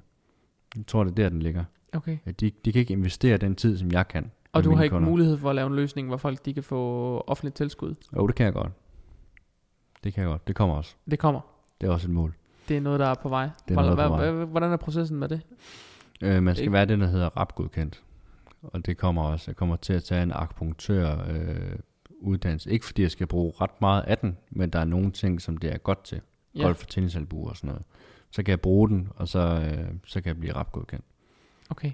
Og når du bliver det, så kan du... Trække noget sundhedssikringer. Sundhedsforsikringer ja. og, hvad hedder det, sygesikring Danmark ja, og alle penge. der. Ja. Og det er alligevel, det er faktisk mange penge, man kan få det er mange rundt penge, omkring, ikke? Det er mange penge. Det er det. Okay. Men det er da sindssygt. Ja. Så det er egentlig måske det næste Er det, sådan, er det de kortsigtede mål der? Det er mit kortsigtede mål, er så at hæve, øh, hæve min forretning endnu en gang. Ikke? Jeg vil godt have, have flere ind endnu. Jeg vokser stadigvæk, og jeg vokser Når du siger hæve din forretning, er det så på, mål på kunder eller mål på pris? Mål på kunder. Mål på kunder? Ja. Mm. Ventetiden kommer til at blive forøget, og det kommer til at være helt automatisk, uden at jeg skal gøre noget anderledes øh, især i Roskilde, og det kommer også til at være på sigt, så bliver det også øh, Sjælland, der bliver min base, ja. og så kommer jeg til at skulle køre ud øh, efter det sidste, hvis jeg stadig vil det på det tidspunkt. Øh, fordi i Roskilde, der har jeg bare for travlt. Jeg har også den her oplevelse med, at på Sjælland, ja. der, bare, der, er flere, der er flere betalende kunder til personlig træning, end der ja. for eksempel er i Jylland og på Fyn til sammen nærmest. Og på Sjælland, der vil folk gladeligt, altså tager du ind til centrum af København, der vil folk gladeligt betale 1000 og 1200 kroner for en personlig træningstime, mm. hvor de reelt set, ikke engang set, at de får 60 fulde minutter. Det mm. kan være, at de reelt set bare får 50 eller 45 minutter, og det koster dem måske en tusse eller et ja. eller andet. Ikke også? Jo. Det er crazy mange penge, ja. og når jeg kører derover og tager 750 i timen, så føler jeg lidt, det er en høj pris. I har nødt til at tage den. Det er ikke nogen hemmelighed, at hver gang jeg tager turen over broen og kører hjem igen, så ja. det der er i udgiftstryk for at køre derover og tage hjem igen, jeg det, tror også stadig, at folk synes, det, jeg er billig. Det, udli, det udligner ikke. Ja, altså, nej. Prisen giver mig nærmest, altså, nærmest ingen timeløn. Altså, ja. det, er sådan, det er så åndssvagt. Ja. Det er så åndssvagt, men det betyder, at, der, at dem, som man får derovre, de, de er i forløb ved siden af, og mm. det skaber flere henvisninger, og det betyder i virkeligheden bare, at man får et bedre renommé, fordi man kan give folk den mulighed, at de kan komme og træne med en, for eksempel, hvis de vil jo. det. Ja. Ikke? Jo, jo, det er rigtigt. Det er rigtigt. Men altså... Det er svært det med pris. Jeg har også haft uh, forskellig pris, altså afhængig af, hvor jeg stod henne. En højere pris i Roskilde, og lavere i Odense, og lavere i Vejle. Okay. Øh, Men det gør du heller ikke mere? Nej, fordi så på et tidspunkt, så blev det sådan, at øh, så havde jeg en øh, pris, der hed 400 i øh, Roskilde, 300 i Odense og 400 i Vejle. Så kunne dem fra Vejle hurtigt regne ud, at det var lidt øh, billigere og faktisk at køre til Odense. Og hvad er det i stedet for? Og så fik jeg bare travlt i Odense i stedet for. Og det synes jeg var lidt fjollet, ikke? Men altså generelt så har jeg folk, der kommer lang vej fra. Ja. Når jeg står i Vejle, så kommer de jo fra Aarhus og Aalborg og alle mulige steder fra. De kører meget langt for at komme. Det er også crazy. Ja, det er vildt. Det er jeg tror, jeg har to klienter fra Åben Rå, eller sådan noget, der kører hele vejen til Vejle for at få en behandling ved dig, og så kører hele vejen hjem igen. Ja, det er rigtigt. Ja, ikke? Det er rigtigt. Og det er sådan, og det, altså det vildeste, jeg har prøvet, det har været sådan noget med en klient, der fløj ind fra Bornholm til Sjælland for at tage en overnatning, og komme ud til en dobbelt team ved mig, og så flyve hjem igen. Ja, det er sindssygt. Ikke? Det er sådan noget, eller dengang jeg brugte Randers for eksempel, hvor jeg trænede derop, der havde jeg helt seriøst nogle klienter, der, der samledes i en bil, så kørte de rundt og samlede hinanden op, rød over, videre over de der steder, så kørte de hele vejen til Randers over broen, hele vejen op, lige for at tage en træning alle sammen, så kørte de hele vejen hjem igen, og det er altså bare... Men det er også kvalitetsstempel. Men det kraftet med en lang udflugt for at komme det ud fra man kunne, altså, De kunne have fået en, en, en træningsteam i det lokale fitness world, eller et eller andet, øh, hvis de bare ville have haft en træning. Altså hvis det var Men det, de det køber om. også et produkt. De køber dig som navn. Det er det samme, de gør mig. De køber et navn. Så hvis de, øh, hvis de godt vil have dit navn, så må de jo køre for det. Det må de køre for det. Ja. Det er fuldstændig rigtigt. Og der, det er, jo... ikke, der er ikke nogen, der er som dig, og der er heller ikke nogen, der er som mig. Man køber et produkt, man køber et navn, og det vil man gerne køre for. Lige præcis. Og det er, jo, det er jo egentlig bare det fedeste ved det her, det er, at man er sit eget brand, og det jo. tror jeg i virkeligheden, du vil finde ud af, at den dag, du skal til at sælge merchandise, hvor der står Kokkefar 96 på, der, finder du, der, find, der finder du ud af, at jeg skulle fucking have valgt et andet Instagram-navn ja. i sin tid. Ja. Ej, jeg tror, jeg tror hvis, du, hvis du mig, så tror jeg, jeg vil overveje at ændre det nu, imens at din virksomhed er ung, i stedet for at du venter til om 10 år, fordi så tror jeg, du vil stå og tænke, nu kan jeg ikke ændre det. det. Nu er bare blevet tagget så meget, ikke? I det der. Yeah. Det er jo vildt så meget, jeg blevet tagget. Jeg bliver tagget hele tiden. I mit navn. Det er jo det, altså hvis, hvis folk nævner øh, kokkefar, så ved de også, hvem det er. Så er det svært at ændre, synes jeg. Det er sat mig også. Det, det gør, at du bare skal slette det der 96. Det er lige før. Det, det er, jeg ved ikke, hvad jeg skal gøre. Altså, i princippet så burde jeg have et eller andet fancy øh, altså, behandlernavn på engelsk eller et eller andet. Jeg ved ikke engang, hvad det vil blive til et fancy behandlernavn. Jeg, tror, faktisk, ikke, det skal være, jeg tror faktisk bare, det skal være noget, man kan huske. Altså noget, der er noget genkendelighed i. Yeah. Ikke? Altså, jo. alle ved, hvad en Coca-Cola er, for eksempel. Ja. Ikke? Det ved alle. Eller en Pepsi. Hvis nogen der spørger efter en Pepsi Max, så ved alle, hvad det er. Ja, det er ikke? rigtigt. Det er rigtigt. Altså, så jeg tror i virkeligheden bare, det er et spørgsmål om noget genkendelighed, et navn, som man kan huske. Og jeg tror, du egentlig du har ret i, at alle vil kunne huske kokkefar. Ja. Så sådan er det. Jeg tror egentlig, er der noget, du gerne vil runde af med? Er der noget, nogle gode tips og tricks, eller måske et godt råd, du gerne vil give til dem, som generelt kommer og får behandlinger? Så når du får folk ind ad døren, så går jeg ud fra, at der er nogle ting, der går igen, og jeg tænker måske, at vi skal tage det afslutningsvis. Hvad er det for nogle problematikker, der generelt går igen, og er der nogle gode råd til at takle det, så man kommer udenom de problematikker? Mm. Ikke nødvendigvis, så du tjener færre penge, men i virkeligheden, så folk måske får en hjælpende hånd. Altså nu gør jeg det ikke for penges skyld, fordi så har jeg bare sat prisen op. Lige præcis, ja, det skal man heller ikke gøre. Ja, punkt 1. Men ellers så synes jeg bare, at man skal være lidt kredsen, når man kigger på behandlerne ude på markedet, fordi der kommer mange nye, og nogen er dygtige, nogen er ikke så dygtige. Så jeg tror, man skal passe på sådan blandt fitnessatleter og gå ned i kompromis, bare fordi man bliver sponsoreret et eller andet sted. Den får jeg tit. Hej Anders, øh, jeg, er, jeg har fået et tilbud en sponsorat, men jeg vil hellere have et sponsorat hos dig. Det kan jeg ikke tilbyde. Nej. Nej. Tager de så sponsoratet? Eller det tager de sponsoratet. Det er så dumt. Ja, men, men jeg kan bare der er en tendens til, at de dygtige atleter, de gør det ikke. De ved godt, at det, er, at det skal være kvalitet, det er det, som de kommer til. Så jeg tror, man skal være sådan et kvalitetsbevidst, både når man vælger øh, behandler, men også mm. når man vælger coach, faktisk. Lige så vigtigt, fordi det er et godt samspil mellem en behandler og en coach. Ja. Øh, så jeg tror bare, man skal være kvalitetsbevidst omkring sin valg, og øh, så skal man... Øh, så skal man huske sine behandlinger. Det er vigtigt. Er der nogle skader, der altid går igen? Hvad er det for nogle skader, du øh, har oftest?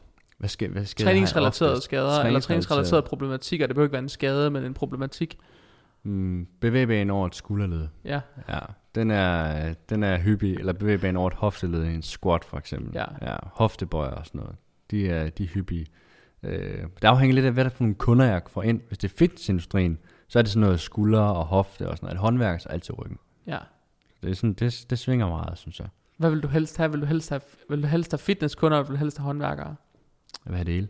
Du vil have det hele? Man skal ikke gå på kompromis med behandling. Okay. Håndværkeren har fundet ud af, hvorfor gå til en fysioterapeut, hvis jeg kan komme hos noget, der virker for en fitnessatlet. Det er også en, det er, de er også aktiv. Ja. En håndværker er også aktiv. Og det er altså, øh, jeg tror jo, at måske man kan drage flere paralleller til en, til en bodybuilder. Altså hvis du ser på, hvis man ser på for eksempel bare dengang jeg trænede og var aktiv, mm. og trænede meget og trænede tungt, en let, altså min ugens letteste træning, der blev måske flyttet, det ved jeg ikke, 2-23 tons eller sådan noget på en ja. træning, ikke også? Min tungeste træning, det lå måske omkring sådan noget 43-45-agtigt tons, ikke? Mm. Og det er ikke engang fordi, jeg trænede sådan tungt, tungt. Der er jo mange, der træner væsentligt tungere ja. end det, jeg, show, jeg lavede dengang. Ikke? Ja.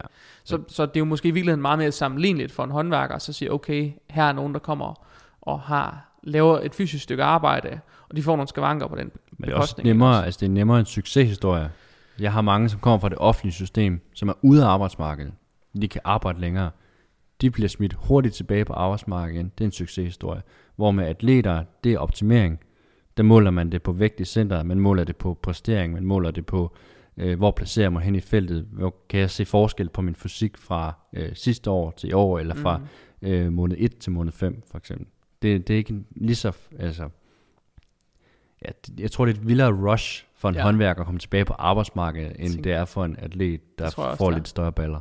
Det tror jeg også, det er. Ja. Og det er i virkeligheden måske også, øh, det er måske det i virkeligheden også mere værdiskabende og, øh, og ja, hjælpe en håndværker på den konto. Jeg synes, de begge to er lige værdiskabende. Det er bare anderledes. Men det er en, men, men, men så, øh, en atlet, men, fordi en atlet er jo lige så glad altså, for det, som en håndværker er for at komme tilbage på arbejdsmarkedet. Man kan sige, øh, håndværkeren, øh, det er bare en nødvendighed. Det er ja. en livsnødvendighed. Det er det ikke for atleten. Men der kan man sige, men det er det, jeg mener, at når man har sådan en håndværk, hvis man har en for eksempel, som ikke har været på arbejdsmarkedet, som er uden for, står uden for arbejdsmarkedet, og man pludselig kan lave en stor turnaround i deres liv, så det er jo, den værdi, man skaber der, den kan man, den kan man ikke sætte pris på. Øh, og den, den er, den, den er så meget mere værd, end den ene behandling, man var inde og give, ikke også? Hvor, mm når man har en atlet, der kommer sådan, nu har jeg ondt i hoftebøjen, det er fint, så får du nogle behandling, så kommer det igen næste måned, jeg har igen ondt i min hoftebøjer, det er fint, mm. du får bare en behandling mere. Så man er i virkeligheden bare med, at holde, med til at holde problemet nede. Her er man måske i virkeligheden i højere grad med til at løse nogle problemer, ja. og skabe en særlig mere værdi på den anden side. Som, ja. Og fordi det rækker jo langt ud over enhver behandling, at man for eksempel kan komme tilbage til at varetage et almindeligt job. Ikke ja. også? Jeg lever på at være resultatorienteret, så det har jeg tænkt mig Fedt. at fortsætte med. Fedt. Jamen, Anders, er der noget, du gerne vil sige afslutningsvis øh, til dem, der lytter med, eller dem, der ser med? Hvor kan de finde dig hen, udover det Kokkefar96? I kan finde mig på Instagram, Kokkefar96, eller så kan I, øh, ja, så der ligger et link derinde til et online bookingsystem. I går ind og booker en tid, eller så skriv til mig derinde. Mm-hmm. Øh, der ligger et telefonnummer, og, eller så skriver jeg til mig over Instagram, og så ses vi jo bare på Brixen. Så ses man bare på Brixen. Og det yes. er i Vejle og Odense Roskilde? Det er Roskilde, Odense og Vejle, yes. Yes, perfekt. Er der flere byer under opsejling? Måske. Måske. er det ikke noget, du har løftet sløret for? ikke nu. ikke nu? Okay, ikke så måske der dukker en ny by op måske et eller andet sted. Måske der dukker en ny by op, ja. Det kan godt okay. være. Cool. Jamen, øhm, Anders, jeg tror, det er alt for nu. Jeg synes, det var super spændende at have dig med som gæst. Jeg tror ikke helt, du har vidst, at du skulle, øh, hvilke Nej. forventninger du skulle gå ind Nej. til det her med. Men jeg synes i virkeligheden, det er en sindssygt fed historie, at du er kommet fra den der med 100 kroner per behandling, arbejde 10 timer straight, gør det hver weekend, så kom op til i virkeligheden at blive ved med at være fuldt booket en hel uge, kunne tage en, altså kunne tage en ordentlig timeløn for det stykke arbejde, du stadigvæk laver, ja. og i virkeligheden skabe en succesfuld forretning, fordi at det er jo det, det er blevet til, og det er i virkeligheden det, der er sindssygt fedt. Ja. Ikke? Det er jo, du har været i stand til at skabe noget for dig selv, synes jeg. Ja. Der skaber en kæmpe stor værdi. Yes. Ikke bare for dig, men for rigtig, rigtig mange andre mennesker. Det er et rush at hjælpe mennesker. Det kender du selv. Ja, lige præcis. Ja. Lige præcis. Det er, løn. Det, det der løn, den ligger, den ligger i at gøre en, det gør en forskel for andre. Det gør det. Så det er det. Tak fordi du var med.